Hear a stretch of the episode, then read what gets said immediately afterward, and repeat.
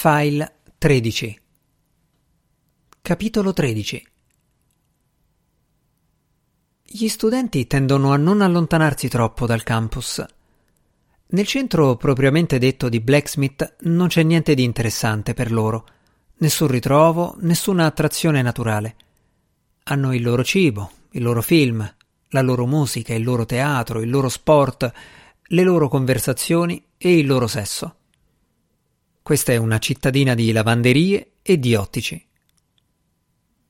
Nelle vetrine delle agenzie immobiliari sono esposte in bella mostra foto di alte e imponenti dimore vittoriane. Sempre le stesse, da anni. Quelle case ormai saranno state vendute, oppure non esisteranno più, o si trovano in altre città e in altri stati.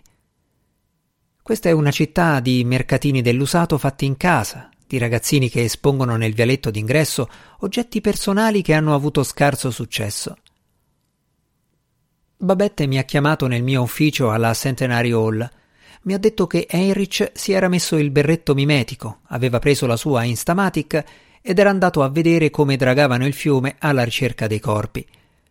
Mentre lui era lì, era arrivata la notizia che i fratelli Treadwell erano stati trovati vivi, ma sotto shock, in un chiosco di biscotti abbandonato che si trovava nel Mid Village Mall, un grosso centro commerciale lungo l'autostrada.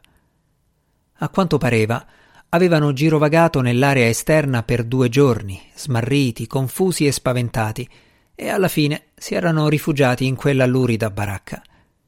Avevano trascorso lì dentro i successivi due giorni, nel corso dei quali la sorella, indebolita e malferma, ogni tanto si avventurava fuori per raccattare qualche pezzo di cibo dai secchi della spazzatura a forma di personaggi dei cartoni animati e dagli sportellini oscillanti.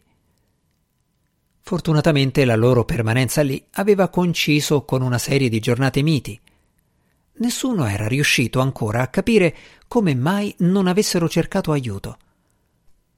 Probabilmente fattori come la grandezza di quel posto con cui avevano scarsa familiarità, nonché l'età avanzata, li avevano fatti sentire vulnerabili alla deriva in un paesaggio popolato da figure remote e minacciose. I fratelli Treadwell non uscivano spesso. In realtà nessuno era ancora riuscito a capire come avessero fatto ad arrivare al Mid Village Mall. Forse ce li aveva accompagnati in macchina una pronipote che poi si era scordata di passare a riprenderli. Babette ha detto che non era stato possibile rintracciare questa pronipote per chiederle chiarimenti.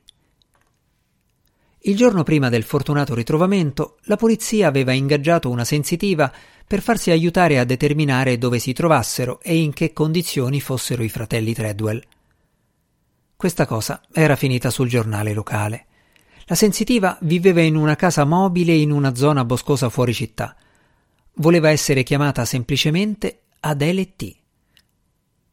Secondo il giornale, la donna e il capo della polizia, Hollis Wright, si erano incontrati nella casa mobile e lei aveva guardato una serie di foto dei Treadwell e aveva annusato vestiti appartenenti ai due fratelli. Poi aveva chiesto al capo della polizia di lasciarla da sola per un'ora. Aveva fatto degli esercizi, aveva mangiato un piatto di riso e dal e alla fine era caduta in trance.